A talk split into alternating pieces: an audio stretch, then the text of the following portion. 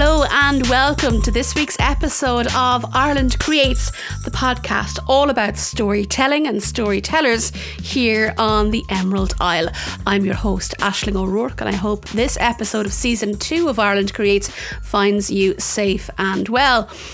If you're new here, welcome and I hope you enjoy and stick around. Please do feel free to check out our back catalogue. And of course, if you are a returning listener, well, thank you for your continued support. And thank you all for your kind messages of support on the relaunch of season two of Ireland Creates. Well, I've got a bit of an unusual guest for you on this week's episode. And at first listen, you might think, hold on why is this guy on a storytelling podcast? But I think you'll agree by the end of the episode that this person really does know how to tell a good story.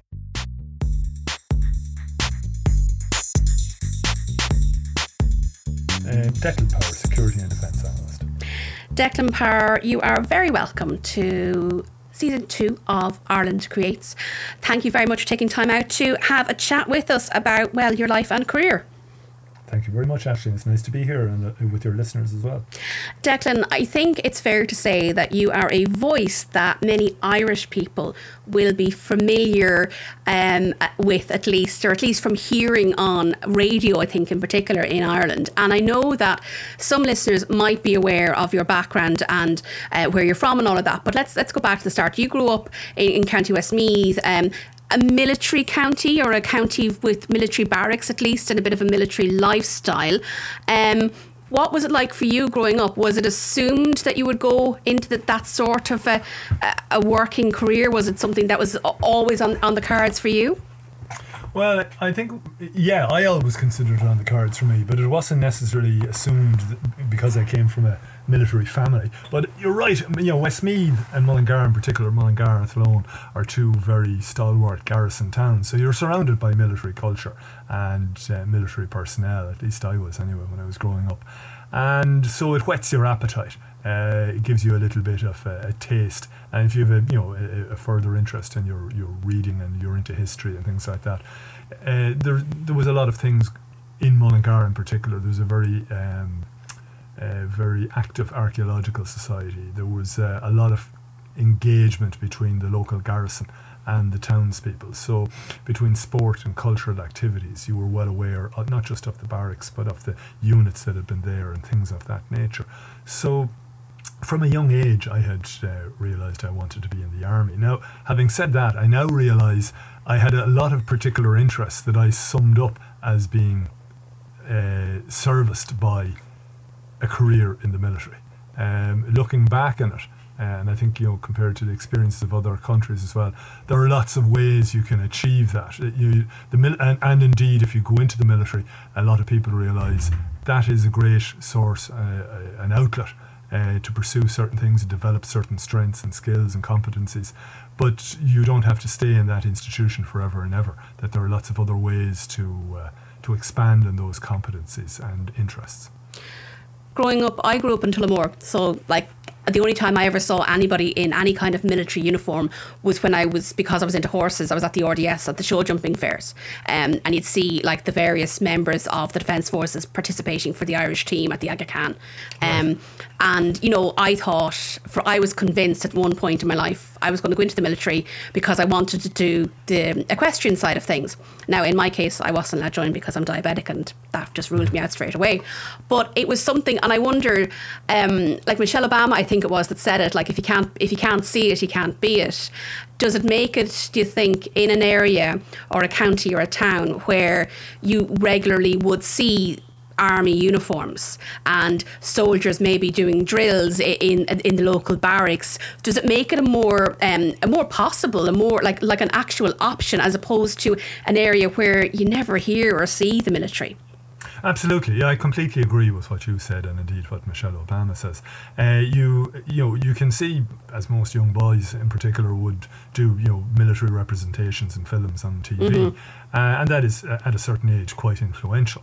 Um, but seeing real life people that you know, you know their families, uh, and you couple that with their uh, the, the kind of their representation as professional soldiers of whatever rank is, is very is very influential. Because again as a, as a young boy you're at an impressionable age and if there's you know if there's a man living down the road from you who's a, you know a, an army officer an army sergeant and invariably those kinds of people carry themselves a certain way they're probably involved in local sporting clubs so you're you're seeing them not just in uniform and they they become sort of iconic figures, I think, to uh, to people around them that have an interest in the military. So there would be, you know, there, there's a, a probably a number of people who ended up deciding to pursue a military career because of the influence of people in their lives like that, and that comes from living in proximity to, to the military. It's not exclusive. There's lots of other people yeah. who choose a military career who might have hardly met somebody in the forces until they were an adult.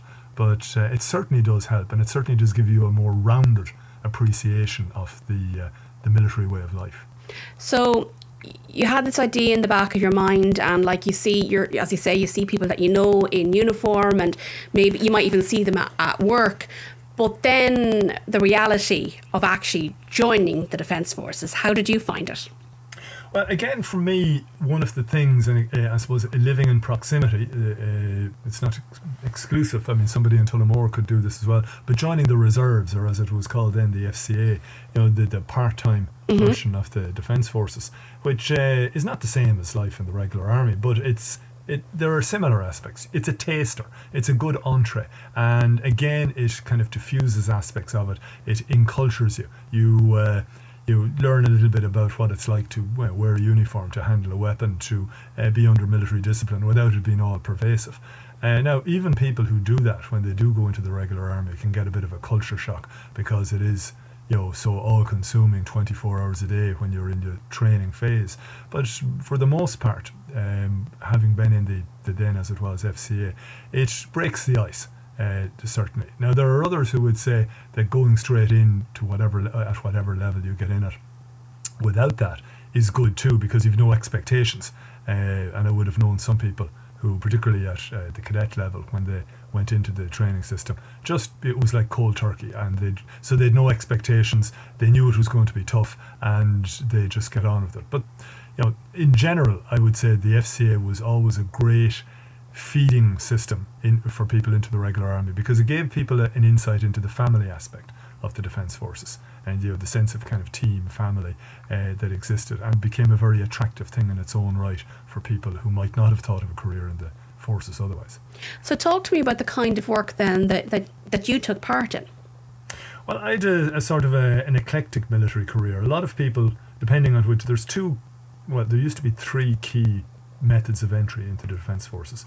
So, enlisted entry, which is the most common entry, going in as a recruit uh, and training to be a soldier, basic training to be a soldier, and then serving in one of the mainstream uh, arms, such as the infantry uh, or the artillery or cavalry, you know, the, the combat arms, or some of the other uh, supply and transport, as it used to be called then, which is to do with logistics. And a lot of people, that's their the, the, the way they, the, their career unfolds for them, and they climb the non-commissioned officer ranks, you know, corporal and various sergeant grades, and they would largely in Ireland the traditional thing was if you joined up in a certain unit in a certain barracks which most people tried to pick the one that was nearest to where the, the locality they lived in you stayed within that unit uh, even though you might be detached to different places for uh, for training or to conduct training or for overseas service. So if you joined up in Athlone, you invariably stayed in a unit in Athlone. Okay. Um, that's not the case now as much. And certainly then if you go in, if you went in at an apprentice level, which was to train as a technician for either the Army or the Air Corps or later the Naval Service, uh, you moved around a lot because there were only so many of those technical specialists. And then definitely at, at commissioned at officer level, which you usually went in through uh, cadet school for that.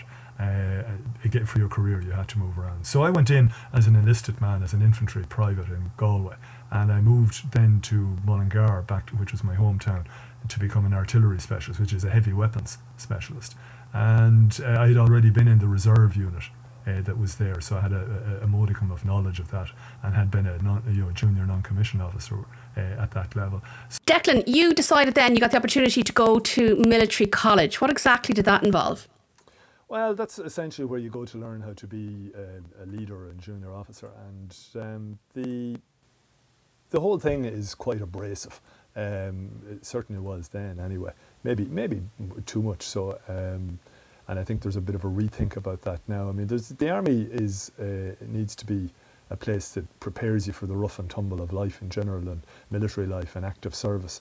But sometimes uh, the, the, you can do that and physically and mentally prepare people. But there are aspects to it, and I think some of this has come to the fore with the documentary uh, by Katie Hannon called mm. Women of Honour. Uh, and that's you know some of what those women experience isn't, isn't just peculiar to women. Um, uh, people have often said to me uh, where they've experienced the, the harder edge of military life that it's not the physical roaring and shouting. Uh, that that's you get into a zone and you can deal with that. It's more insidious stuff where maybe somebody takes a dislike to you and they actively undermine you uh, when you're in a training situation. Uh, and that's very easy to do. And I think some people do it uh, unintentionally. They don't realize they're doing it. And that it comes back down to the quality of training of uh, superior officers and instructors and things of that nature. That if you're not self aware to begin with, you can end up doing damaging things. And I think that may have been behind what led to some of the damaging things that are spoken about by the women in that documentary. And I, am talking about the thin end of the wedge. I'm not trying to, uh, you know, gloss over the assaults and, and, and variations that they would have experienced, uh, or some of them experienced. Uh, so when I was going through that, yeah, there was good and bad. And as I was saying, um, the army is very much, uh, for me anyway, and I think for a lot of people, it's a bit like a game of snakes and ladders. And you can find yourself uh, as you go through it, landing at the bottom of a ladder, and you think, yeah, after you experience that, you think, well, the only way is up. But you, we've all got strengths and weaknesses. And while in most civilian occupations you can play to your strengths because you find yourself in a line of work that suits you ideally and you, you build on that. But in, uh, in the military world, you, you cannot keep doing purely what you want all the time because if you want to climb the ladder rank wise, if you want to expand your skills, you, and, and oftentimes you would, without your choice in it, you would be transferred into a, a, a vacancy that the army needs you to do, regardless of whether you want to do it. And so uh, you have to wrestle with your, uh, with your weaknesses at times. And uh, it's not pleasant when you go through that, but it definitely is uh, character building and defining. And I think if militaries can learn to uh, build on that and uh, systemize it, uh, it, can be a good thing. But oftentimes, militaries, uh, uh, when they're doing that, it's not thought out. And it, they can be quite bloody minded. And that's when I think damage can be done mm. because it, it can be quite arbitrary, if that makes sense. So, like, the Irish military, I suppose, is one of the. Well, it's not. I'm not going to say unique because I know there there there are similar setups elsewhere. But like the idea of being a neutral military and going abroad as a member of a peacekeeping force as a, uh, as opposed to going to war. What is that experience like, uh, being in that kind of a potentially awkward, to put it politely, position? Well, yeah, you, you raise some interesting points. I think a lot of people out there don't understand. Um, Ireland talks about neutrality, but I think we're the only ones who who uh, you know internally who kind of take that sort of seriously because you know we're not we're not fully paid up members of NATO, but we are certainly uh, in the last decade or more, uh, we're in the Partnership for Peace. We are a, we have a, a, trusted member arrangement w- uh, which gives us access to certain levels of operational intelligence, which is a crucial thing for our troops serving overseas. So w- while we mightn't be fully signed up, uh, full members of a military alliance, we are in a number of partnership arrangements, which has been great because during my time in, the early days in the military, we were somewhat isolated. And, you know, you're, and it, it confined us in the kinds of missions we took on. Uh, we did Lebanon for well over 20 years, which was a great learning curve for the army, but it was a very static mission. And in the period when I went into the army, and by the time I was leaving the regular army, you know, the active service end of it, we had moved on to be able to go on NATO led missions, EU led missions, as well as UN led missions. The one requirement was that it have a UN mandate, whatever the mission was. So the UN themselves had realised the benefits of sort of subcontracting complex peace enforcement missions. And so, again, that was another change during my period in the Defence Forces where peacekeeping was something that had evolved during the Cold War. Peacekeeping was meant to involve enforcement, but during the Cold War, because of the standoff between East and West, UN forces were only deployed as kind of to do light police actions. By the end of the 90s, uh, in fact, from the early 90s, UN doctrine shifted with the end of the Cold War to take on much more harder edged combat related missions that were peace enforcement, Chapter 7 missions. And they you know, that could involve outright combat. It could involve what a, a Marine general of, in the US described as the three block war, whereby uh, a force commander could have one portion of his troops engaged in humanitarian support activities, uh, in, in all in the same location, in the same city, shall we say. Another portion of his troops engaged in uh, peacekeeping and detente activities, and another portion of his force engaged in full on combat operations, uh, all within uh, the environs of the one city. And that, that, I suppose, to come back to the thing about you know, the Irish Defence Forces, one of the things that I would say we're not entirely unique, but one of the things that is a badge of identity for us, particularly abroad, is our adaptability. Because we're small, because we're professional, uh, so you know most of the people in it are going to be in it for a number of years at the very least, not just for uh, a year like some of our Scandinavian or other European colleagues.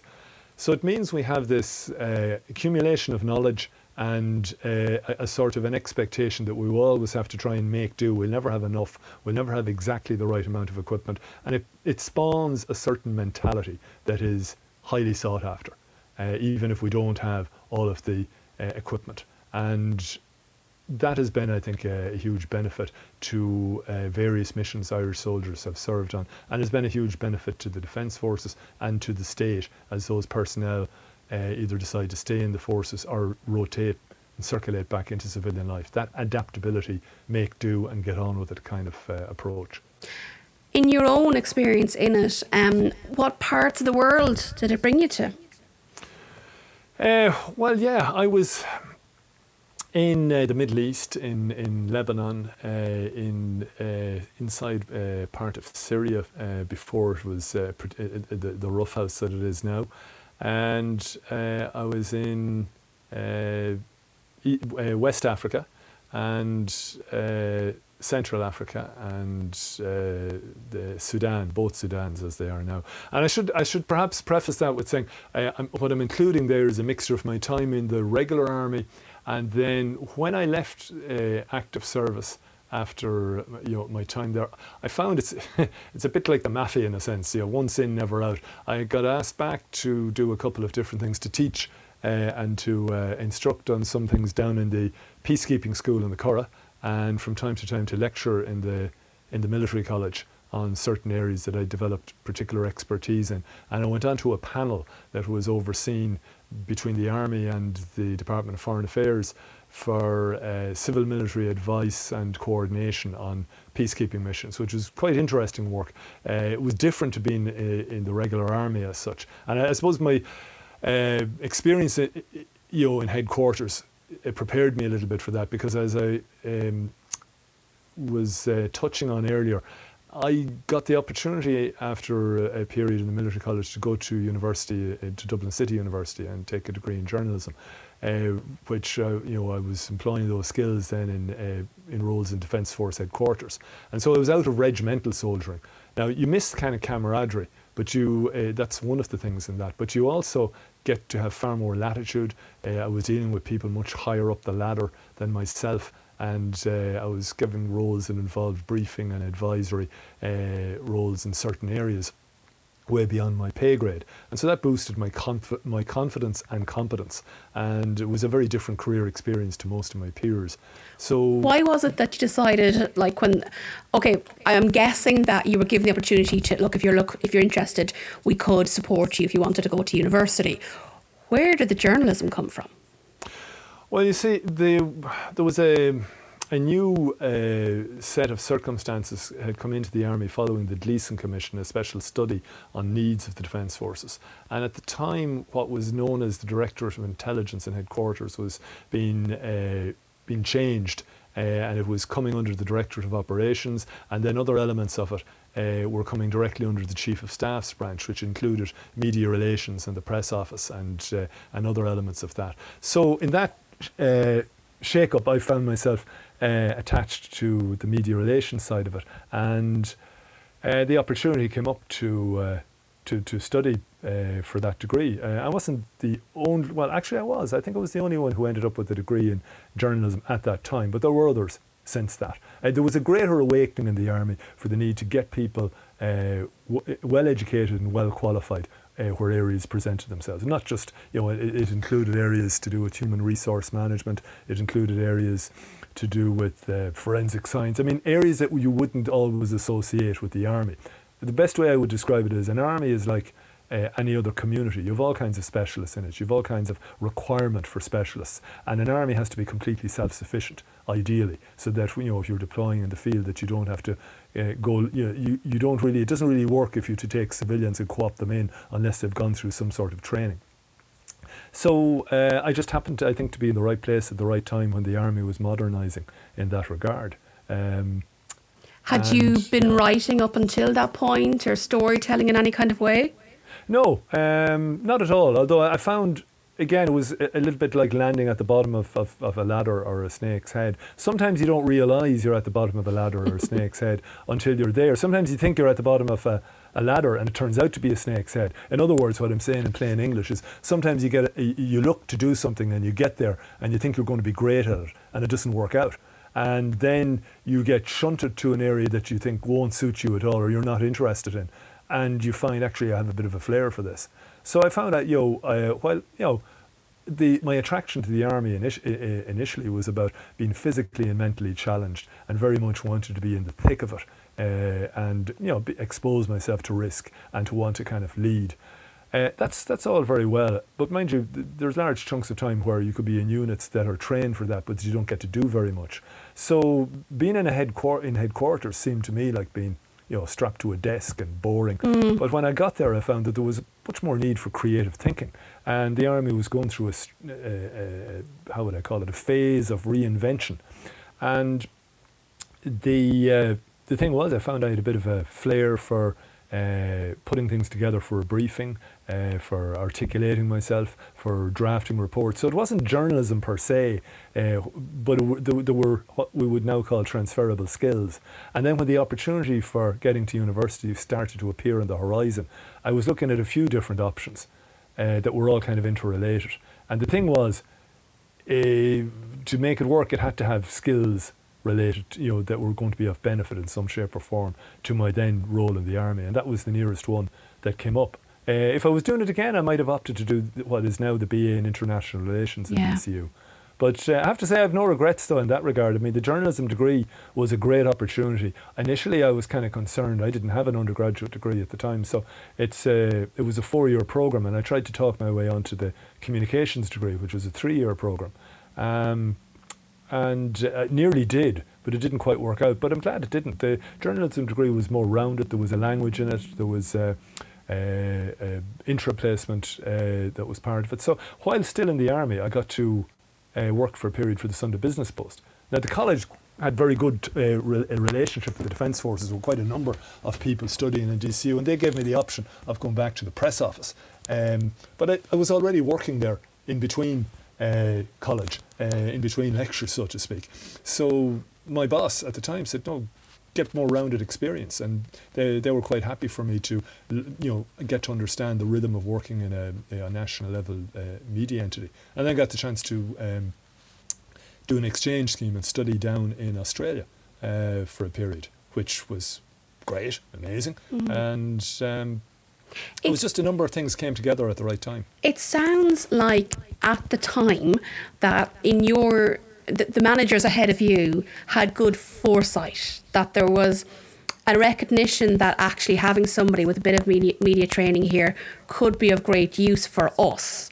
And I say that because I've spent so long in newsrooms, eh, predominantly in radio stations, where up until very, very recently, from the Gardaí, which obviously I know is not military, but it's the other security type force that we have in the country. Um, the answer always was, oh no, the, the, the, the, joke in a newsroom would be the media training in the Garda College is no comment. um, and that is, I'm sure, is unfair. But um, it, you know, it's the perception at least. But it seems like at the time the military might have been ahead of its time.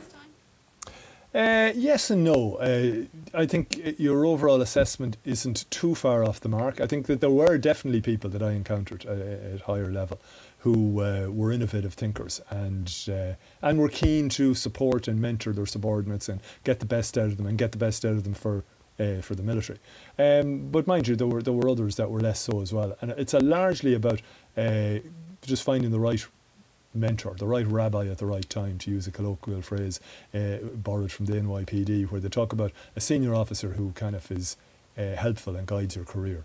Uh, so there were one or two of those that uh, I worked with uh, closely. You know, Owen Naughton was one guy in particular who was, uh, you know, he had come to the press office around the time I was starting to study, and then he ended up as the senior officer there, and we got on very well and he gave me you know lots of opportunities. But it wasn't just a case of him giving me opportunities. He expected me to deliver because it was he was quite pragmatic. He could see that he could he would say straightforwardly to me like, "Well, I want you to do that because you you're better at that. I, I, I wouldn't be able to do that in the same way." And that was a bit revelatory to have a senior officer say that to you. You know, to be so candid about it. And that was what I liked about that whole period was I was working with people who were keen to get the job done and who didn't stand in ceremony or didn't get uh, you know absorbed by their, their rank or status and that they weren't insecure about themselves. Uh, and that I have to say that experience isn't what everybody would have had in the army. Um, and it all was depending on where you were. But that period, and Owen wasn't the only one I encountered also. Colm Doyle, uh, who was, uh, some people would uh, some of your, your listeners will, will remember the name. He had spent a long time out in Bosnia on secondment from the Defence Forces, uh, working for the European Union, brokering ceasefires at the worst of times there, doing you know amazing things uh, under horrendous circumstances. And when he came back to the Defence Forces, senior officers were, well, frankly, a lot of them were jealous of him because he got so much international media attention and was considered an expert in what he was doing by the international community. Uh, he was you know, second only within the EU lineup to the Lord Carrington, who was the special EU special envoy to uh, the region. And when he came back to the Defence Forces, he was kind of put back in his box. and they say that you know he would have he retired as a full colonel, but he would have probably made general had he not been for the enmity he experienced. So that was a, an eye opener to me as well. Um, seeing a guy of, with his track record and abilities being nearly nearly sidelined, he had to kind of fight his way back into the game when he came back. So was, there was lots of there were lots of interesting learning curves during that period um, that I just wouldn't have seen anywhere else uh, or anywhere else in the army for that matter. So talk to me then um, about the transition from military life. Like I suppose for those of us, and I know I'm generalising here, but for those of us who are, were not raised in a military family, have no experience of what military life is, it seems to us to be an awful lot of following orders. Um, is the transition from military life into a civilian life, regardless of whatever job it is that you're going to, uh, you know, how did you manage that? Well, I think maybe what helped was I was never very good at following orders to begin with. And, and strangely enough, you will find in every army on the planet, uh, there is a, a, a, coterie of people who end up in it and who oftentimes, uh, like I did, love their time in it, who were never very good at following orders uh, and who were kind of creative in how they did things. Um, the armies uh, from the outside look very regimented, but from the inside you have all kinds of different people, and those people are, often required, particularly in active service situations, because of that uh, sort of erratic, imaginative, uh, can-do type of attitude that is required. Um, so with that, there's also the caveat that you those kinds of people don't often stay in the military forever. And I kind of began to learn and cop, cop onto this when I was uh, working in headquarters because I was dealing with so many different people across the board and indeed so many different agencies, like you mentioned, An Garda Síochána uh, and uh, themselves, a number of other agencies. So my, bro- my horizons were much broader. So it was easier for me than maybe a lot of my peers to consider uh, moving on. And then I, I had a boss who used to say to me, you should really be considering a career outside of the Defence Forces. And he said, you know, as soon as I get to whatever it was, he was magic period, he was going to leave as well. And I suppose that combined with a number of other things in the improvement in the economy uh, at the time, yeah, I decided, uh, and indeed I had a, an Australian girlfriend at the time. Uh, it just all of those things came together, and I decided I was going to go, move on. I had good connections with the media having obviously done uh, completed the degree that I completed, but from the work I was doing, and so I finished up and went freelancing. And that was an interest. That was completely erratic with no security of tenure. Yeah, uh, that's that's a baptism of fire. Yeah, it is. And I'll tell you why it's a baptism of fire. Uh, certainly back then, and I don't think it's changed now. And I often say it to students that I teach, you know, it's not about what you can do in, the, in that scenario, in, in, particularly in the media and freelancing, or your, your capabilities or your contacts from the point of view of, of generating stories. It's about your network within the media as well. And I don't think we oftentimes stress that enough, uh, or that that point is stressed. So I had I had a reasonable network but um, it wasn't as good as I thought it was. So what I what would happen is I was well able to work and generate stories uh, and make a living out of it, but it didn't mean that I was climbing the ladder in the way that uh, I expected to to get a more regular job and security of tenure.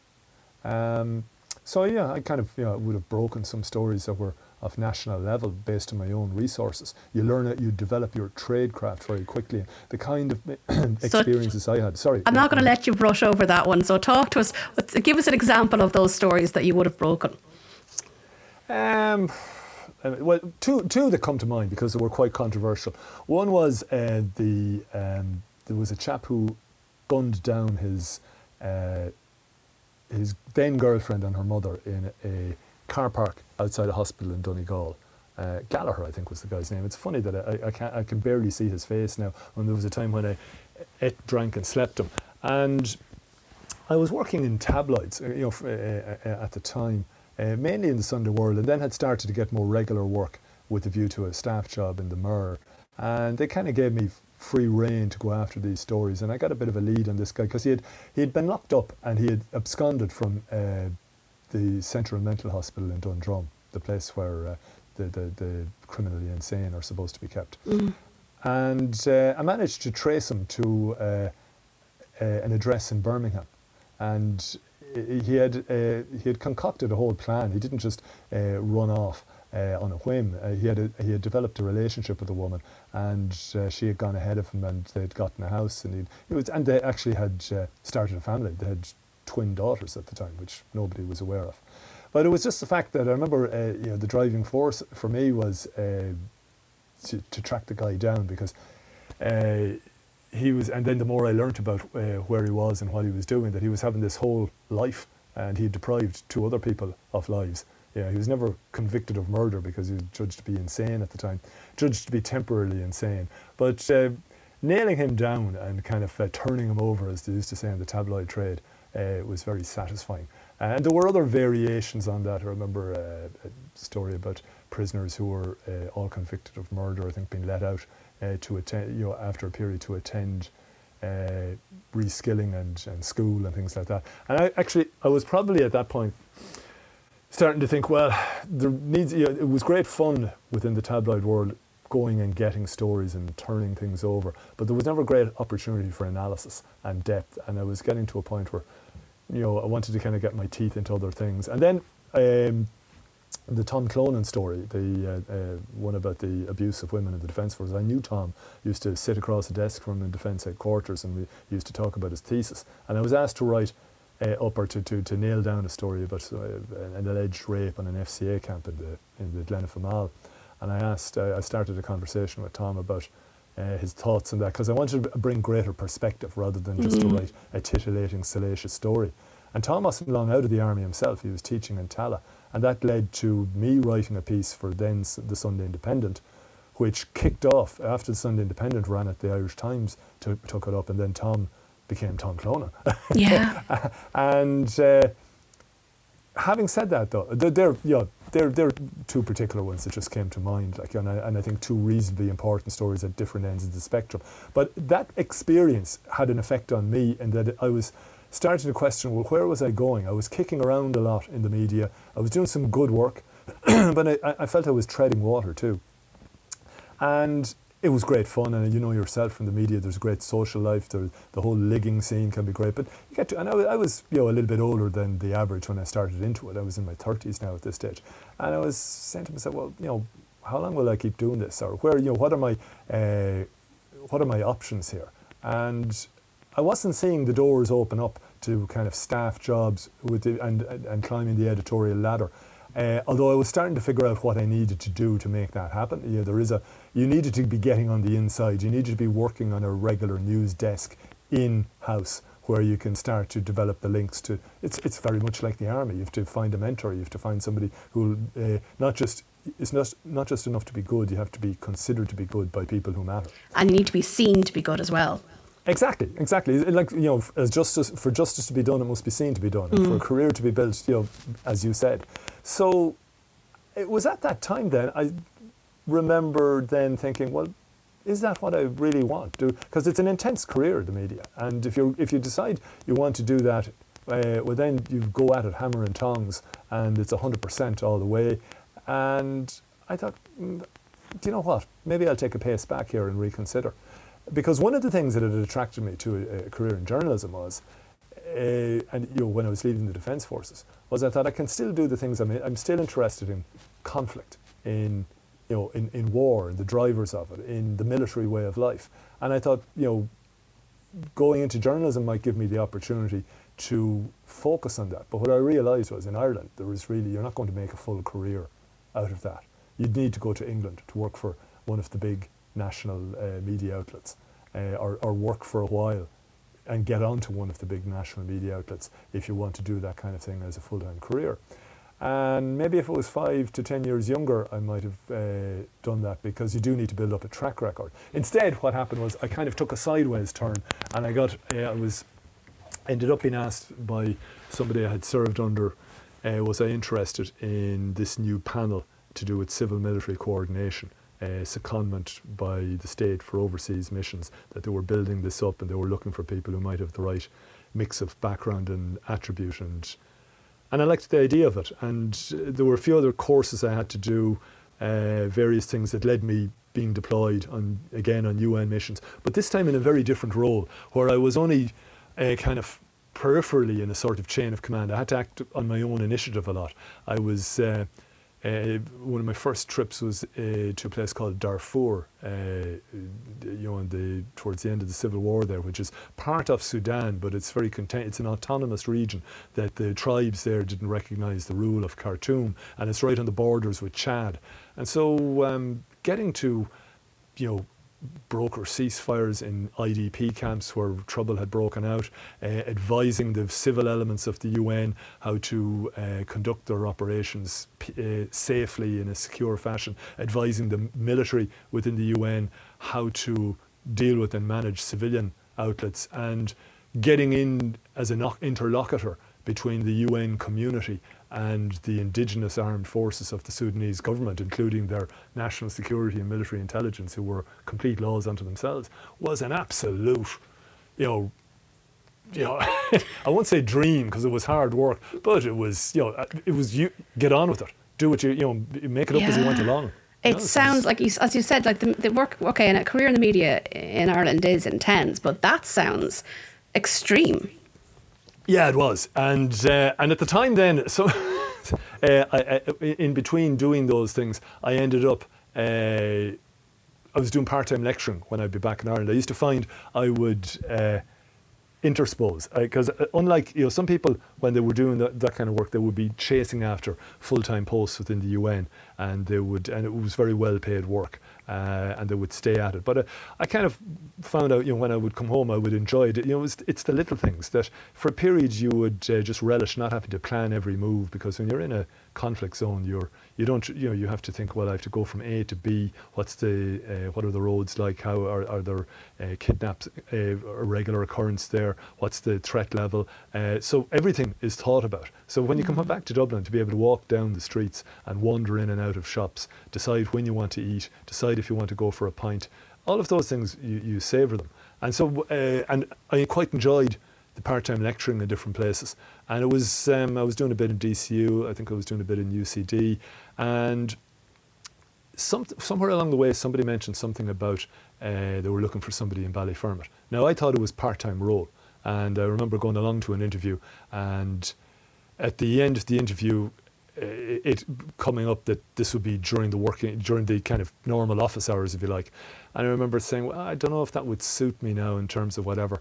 Uh, and I, I, was walking back into town from Ballsbridge and I get a phone call from the the guy on the board who I didn't know at the time, but he was the deputy principal in Ballyfermot. And he said, Look, he said, I want to give you the job. He said, um, and I said, I'm not so sure uh, it'll be a good fit. I said, I really like you know, the, the, the concept, of the subjects you're talking about and teaching them, but uh, you know, I'm doing X, Y, and Z. And he said, Do you realise? He said, This is a full time job. This is, and I said, I thought it said, uh, you know, part time. Well, it's a pro rata in that it's not, it's a year long contract. Yeah. And I said, What does that mean? And he said, It means a lot of things, but it means you get paid during the summer. and I remember thinking, Oh, because you know, in the other gigs I had been doing, I remember signing a contract for a year, and it said something about summer, uh, you know, holidays, and thinking that. But all that was was just you got an extra two weeks' pay at the end of the contract, and that was your kind of summer pay. And I thought, oh, this could be interesting because. Uh, I remember thinking this uh, that, that could be an ideal job. That could be the kind of job that leaves you pay the bills in Ireland and still gives you elbow room to to do other things. And uh, that's how I ended up then in uh, in Ballyfermot. But I was now on this register as well, so it was a bit like being a retained fireman. I was in this permanent uh, post uh, in the college, and I was also liable for call up for these different missions overseas, and that's how it went for a number of years. And and you know what, it was grand. It was great fun, uh, and I, I, worked that way until a more particular position that was very intense came uh, came up. And well, it required work before, during, and after. And I ended up taking a career break from the college okay. to do that. And I was in South Sudan for a while. So I could now I could spend the entire podcast talking to you about what it's like to be on the ground as a member of, a, of the Irish military and the experience of that. And I, and I think it's very hard for you to. Um, to even give us an insight into what life is like, but in a nutshell, because I'm just conscious that time is against us. Um, sure like what's the day to day life of being a member of the Irish military on a foreign mission? Well, it, it very much depends on what your key role is. Okay. So it can vary hugely. So I, I'll give you two examples. So for the ordinary soldier who enlists as a recruit and becomes a private soldier and maybe a corporal after a few years uh, on a mission now, like maybe to the Golan Heights or to Lebanon or indeed to Chad when they were there it's it's high tempo now. They they would live in a camp with other soldiers, just like uh, their their colleagues in uh, the Brits or the American military or the French or whatever. But um, that's good because there's great camaraderie. Uh, the, the the life is, is fairly intense, and the accommodation, even though it's tented uh, in the camps, is quite good, and the food is quite good. And you're out on patrols a lot. Your, your physical fitness is tested because you're in a place like the Middle East and Africa, and your welfare is looked after because the leadership is usually pretty good. And the high tempo of patrols and operations means that the six months tour of duty, or sometimes four months if it's uh, in a very intense place like uh, Liberia with the climate and where malaria was fairly high, uh, passes fairly fast. Whereas that wasn't always the case, and it could, uh, you know, in some missions uh, like Eritrea, things could drag a little bit. Then, if you move up the ladder, if you were at commissioned level uh, for a few years, so you're an officer maybe of captain rank or above, you get the opportunity to go on what are known as uh, MILOB or military observer missions, which uh, means you're you and a small team of multinational officers. So uh, from you could be six to eight guys from all over the world. Um, working on a, a, peace observance mission where your job is to uh, get into the heart of the conflict, patrol around maybe in two-man teams, uh, liaise with the, the, the, the, various belligerents, or maybe try if it's the end of the phase of war where there's a deal has been signed, but there, there's the messy business of trying to separate the conflict elements and bring in rogue elements from the bush and get them disarmed. That's, uh, that's really fascinating work and there is no intent, you know, complete rule book, and you're using your own initiative and experience, and you're working with uh, a multinational team. So the thing about overseas missions with the Irish Defence Forces uh, is they can offer incredible opportunities to test yourself and your reserves physically, mentally, and to expose you to a range of experiences that you just would not get in any other walk of life. And the bottom line then is you come away from that, that kind of way of life after maybe, I don't know, eight, ten years and decide to move on, you've got a foundation that makes you incredibly resilient and incredibly adaptable to a whole wide range of career paths. Because essentially, if you've survived a life like that, you probably feel like, or I'm, I'm, I'm presuming here, that you, you feel like you might be able to survive anything. Yes, I, I would agree. And I suppose I should add too, that not everybody that goes into a military in general and, and, and the Irish Defence Forces in particular wants to pursue that kind of life. And that's fine too, because they're, they, they will want maybe a more regular lifestyle and there's plenty of opportunity to pursue that, you know, the admin clerical line or the technical trade line or whatever else. Uh, and you know, it depends on how far you want to go up the ladder rank wise or how far you want to specialize. But for those who do want to kind of get into it for a period. There is that. But I would also add too, not to make to sound too elegiac and rosy. Um, there is a there is a downside to it if you're not careful. You have to, as you're doing working in that way, be aware. You know, again, self-awareness as well as situational awareness is so important. So situational awareness is you know your surroundings, being completely able to read what's happening and knowing that you're in a physical as well as a cultural landscape, and that uh, that's a huge important part of staying safe. Uh, self-awareness what are your strengths and weaknesses?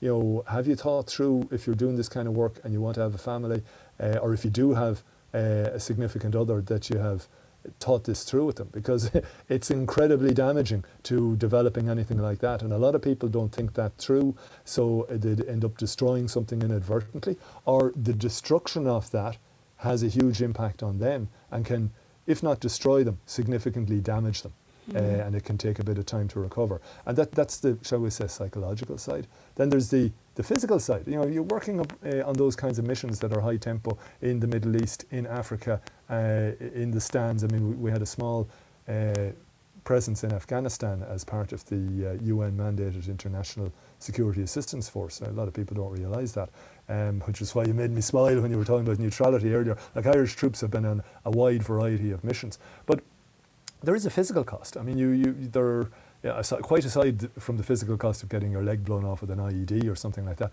but uh, there's all kinds of tropical diseases and things like that. And if you're in remote areas, living and working there, even if you're taking the various you know, uh, prophylaxis drugs that you're supposed to take, you end up getting malaria. You end up getting a variety of, of, of other things that can and will stay with you that can affect you. And in other words, you have to, you have to be aware of that. Now, I, I don't want to sound doom and gloom, it's possible to, uh, to come out the other end, but you have to take complete responsibility for yourself, your decisions, uh, be aware of what you're getting into, uh, and manage yourself.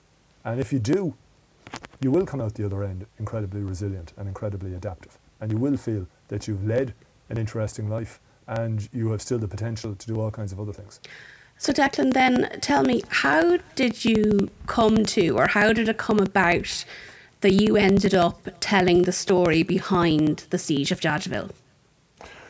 Well, with regards to Jadotville, I served with the son of uh, one of the guys who was there, um, and I remember being on duty one night, and it, you know, was nearly 30 years ago. It came up in conversation, so that was the seed of it because I'd never heard of it, and I was pretty well read on military history, and particularly Irish military history, and on Ireland's contributions to the UN.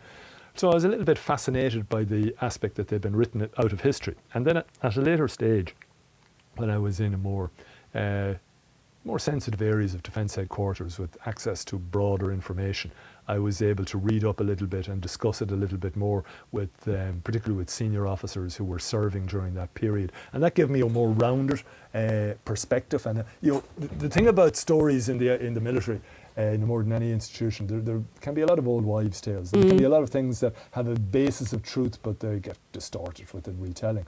So in that period, I was able to kind of put some, you know, some skeletal form in this and a little bit of meat on the bones. And when I left the army, and I was, you know, developing a you know career in the, in journalism and the media. Well, particularly when I you know began to develop it uh, from the, the military analysis perspective a publisher asked me had I any ideas for a book or two. And my initial idea was to do with the, it was very simple because they didn't want anything too complicated and something that would catch the eye of a general civilian reader. And we had kind of initially settled on the background to the military medal for gallantry, of the main awards, but it's Ireland's version of the Victoria Cross. So, you know, tales of daring do. And in the conversation, I said, mind you, I said the, uh, the story of Jadotville is quite interesting as well from that perspective. And I expanded on it. And the publisher said, oh, that's it, do that. So I did. and um, my intention was to do a job of work that would uh, set the record straight on it. Not necessarily to kind of go off on a uh, kind of a jihad or a, a, a, a sort of a pilgrimage to uh, to right wrongs as such, but to set the record straight and to use it as a platform to try and educate both the general public and the body politic in Ireland about the fact that Irish troops have been going on overseas operations with the UN and other organisations for uh, quite a number of years, and that it's not all sweetness and light, and that we should, the more aware we are of it, the more we might make informed decisions about future matters to do with defence. It's always the kind of the broad outlet. And uh, as is so often the case with these kinds of projects, uh, it grew legs. Like you know, I wrote the book, and then uh, there was there were a number of people that were agitating away, kind of beneath the surface, because they were never getting traction. And I think maybe the fact that I had knew the army inside out from both being at, at the bottom and at, in headquarters, uh, knew the media world as well. I kind of knew what you know could make a good story, but not at the expense of the authenticity of the story. I uh, knew what was needed maybe to attract the right attention, and mm-hmm. it did at that time. It led to the Minister for Defence standing up in the Dáil and exonerating him. It led to a monument in Custume barracks. It led to uh, a certain amount of things that satisfied the veterans and their families of that period. But what was interesting, the key thing I learnt during that period and kind of fast forwarding the whole thing. Even, you know, Gerry Ryan, who was a great believer in the Defence Forces and great interest in military affairs, and who I had a good relationship with then, I used to regularly go on his show to explain military security and terrorist related events. He gave me an hour of discussion on his show about this, and it was probably the widest listened to radio programme at the time. And yet, Jadotville never fully made it into the public consciousness. And I was reasonably well known at that stage, you know, on media for military affairs. And, uh, you know, it still didn't. A few years after the, uh, the book, uh, there were a few other things that happened. But, you know, there were documentaries. It took the making of a film uh, to. Yeah. Suddenly, you had people uh, talking about, and, and, people in the media it sort of bemused me. They were talking about this secret that had been brushed under the carpet. Like, you know, it wasn't a secret when I'd written the book and when I went to the Gerry Ryan show. But uh, it just it taught me a lesson as if, if, you want people to listen, sometimes you have to go for the I don't want to say this in the wrong way, but the lowest common denominator. Tell the story in the most exciting way, and that's what the film did. And it is a film. Now it has yes. been. Uh, there was a review there lately on the issue of awarding distinguished service medals to members of the of a company who fought at Jadotville and the, the review ruled against it. It, it. it made one fundamental error. I mean, it's technically correct in a lot of what it says, but when I appeared before that review, I said it would be a mistake to analyse Jadotville purely from a military perspective. It must be looked at from a cultural context, from a political context, and from the context of the Ireland that exists today as opposed to the Ireland of the 1960s. Uh, they didn't do that. And the reason people get it, jump up and down about it now and love the film uh, is because it represents a hidden history and it's a successful story and it's one we can be proud of. And the international community, the, the, you know, have seen it through Netflix and people bizarrely in the most strange of circumstances uh, contact me about it and particularly military people. Now there is a certain school of thought that says the film has distorted the reality and they don't get it. Like the film was never meant to represent the reality. Its primary job is to entertain. Well, yeah, it's a Netflix film. It's a Netflix film, and it brings. But it, I mean, if it, it has brought a lot of people to read, not just my book, but others on mm-hmm. it, to read the history, to read the broader history, it has broadened the horizons, and therefore, as far as I'm concerned, that's a win. There's a lot of stuff was written about the 1916 Rising, a lot of representations of it that were never entirely accurate, but they brought people to read more deeply about it. And you know, if somebody watches the film, uh, they see a representation. That is the essence of what happened. And if they want the accurate version, then they can read my book. And then if they want to get into more detailed knowledge about Ireland and the Congo, there are other books to read. And that's the way I see it. And I think from that point of view, between the book and the film, they both have done uh, a useful job in righting a wrong and in broadening horizons, primarily of Ireland and her people, about their defence forces and what they do. I can't let you go without asking about the Irish involvement very recently, the Rangers that were dispatched to assist when the US decided to pull out of Afghanistan. And I know at the time you were on a number of different current affairs shows and, and giving your own perspective on it. The fact that we have members of our military, of our defence forces, army members, rangers that are so highly trained. Um, is not something that I think we talk enough about. We don't even, I don't think even think there's a general understanding that these people even exist. and I, I kind of it left me wondering about the level of respect that we as a nation have for our military and and the work that goes in that is and I know people don't go into it because you want the accolades but there does seem to be a huge disconnect between citizens of Ireland and the real world work that our defence forces do. Well, I suppose to be fair, I think it's the same in most other Western, you know, countries, uh, whether in Europe or elsewhere. There, you know, there is a kind of a disconnect between the general civil, civilian community and the military. Some people say, "Oh no, in America they, they totally respect them and whatever else." But you look at an awful lot of veterans that have been in some very difficult circumstances in Iraq or Afghanistan and how they're left to live afterwards. Uh, you know, there, there's for and against. There's there's there's pro and uh, there's, there's positive and negative experiences, the same in Britain, the same in France. So in Ireland, I think the biggest problem is that it's not so much about just the general public, it's about the body politic and the, their expectations of the military to be able to be of a certain capacity to do a certain job, and then their lack of interest in facilitating uh, the creation of that capacity with the necessary resources, funding, and uh, appropriate support. Having said that, I think that there is a general feeling amongst most Irish people of pride in the fact that our Defence Forces has punched above its weight, to use a, an oft used phrase, but they have done. And with regards to the Ranger Wing, Special Forces in particular, I think the. Uh, I'm not. I'm not a big fan of it, but for for for personal reasons, the um, Ultimate Hell Week and Ray Goggins and his uh, his colleagues have hugely helped to create an awareness of the Ranger Wing uh, and what they do and the type of training required. When I say I'm not a big fan of it, it's it's it's because um, you know you know if you've been through that kind of training and you're looking at it and it gets very stylized and it's only a week that they're doing and it's made out to be uh, the devil and all. I, have been a little bit harsh, uh, so I mean it's it's very hard to look at it. Uh, I think for anybody who has been through that system, whether they were in the Ranger Wing or not, an awful lot of that training now uh, that you're seeing in the uh, Ultimate Hell Week. A lot of regular soldiers go through that, uh, maybe not in their basic training, but in various other courses. The Ranger Wing training, the full selection course, it's a month long. That's just for selection. It is intense, and it's not. It doesn't matter how fit you are, you will suffer. And it's not about you won't pass it if you're as fit as a fiddle. Uh, you will only pass it if your mind is in the right space. There are people who have not been as fit as some who have come through it, uh, and some people who have been brilliant athletes who have not come through it.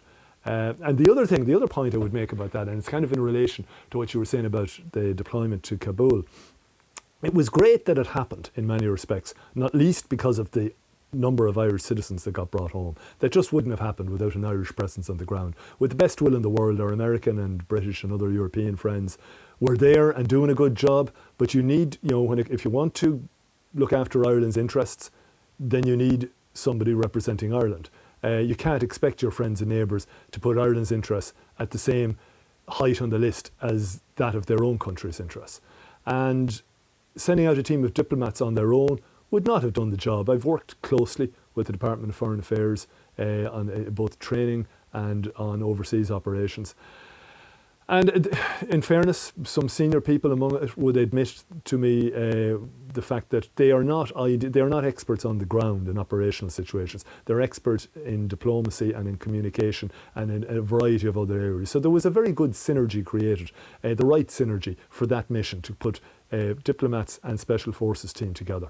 I think I could foresee in the future there will be greater need for that. I mean, there is a, a mechanism that exists uh, I was uh, probably one of the first to experience it. The Emergency Civil Assistance Team concept, which is about that synergy between state agencies that are needed to do something to protect or to rescue Irish citizens in trouble overseas. And my experience of that was in the Sharon Commins kidnapping. And you had elements of An Garda Síochána, the Defence Forces, uh, the UN mission on the ground, and the Department of Foreign Affairs who ran the show.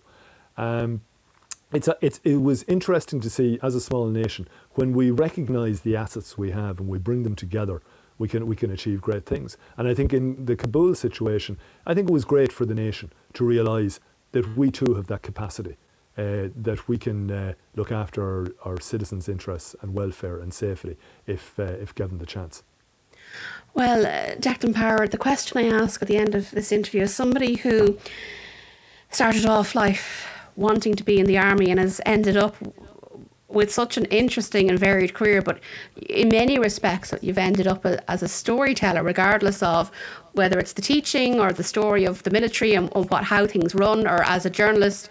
I'm wondering what storytelling means to you. Yeah, uh, it's a very good question. Uh, what it means to me is harnessing uh, tradition and uh, harnessing achievements of, of people and of a nation a society. Uh, the opportunity to pass those things on. So the lessons that have been learnt, the things that have been done, and the the, the, the, the glue that is needed to hold a nation together. Like there's the formal stuff, but when you put it like that, storytelling is essential. It allows a nation, a society, let's say, nation maybe too grandiose a term, to talk to itself and to nut out what are the important things and then to take those things and move forward and hand them down to uh, future generations so that they learn about what went what went before them. Because I was always passionate about history. Uh, you know, as a secondary school student, and I still am, and I'm fascinated in terms of how history can be used to the good and indeed to the ill. Because the people who tell the stories can oftentimes become quite um, essential to uh, how how the future of that story gets retold.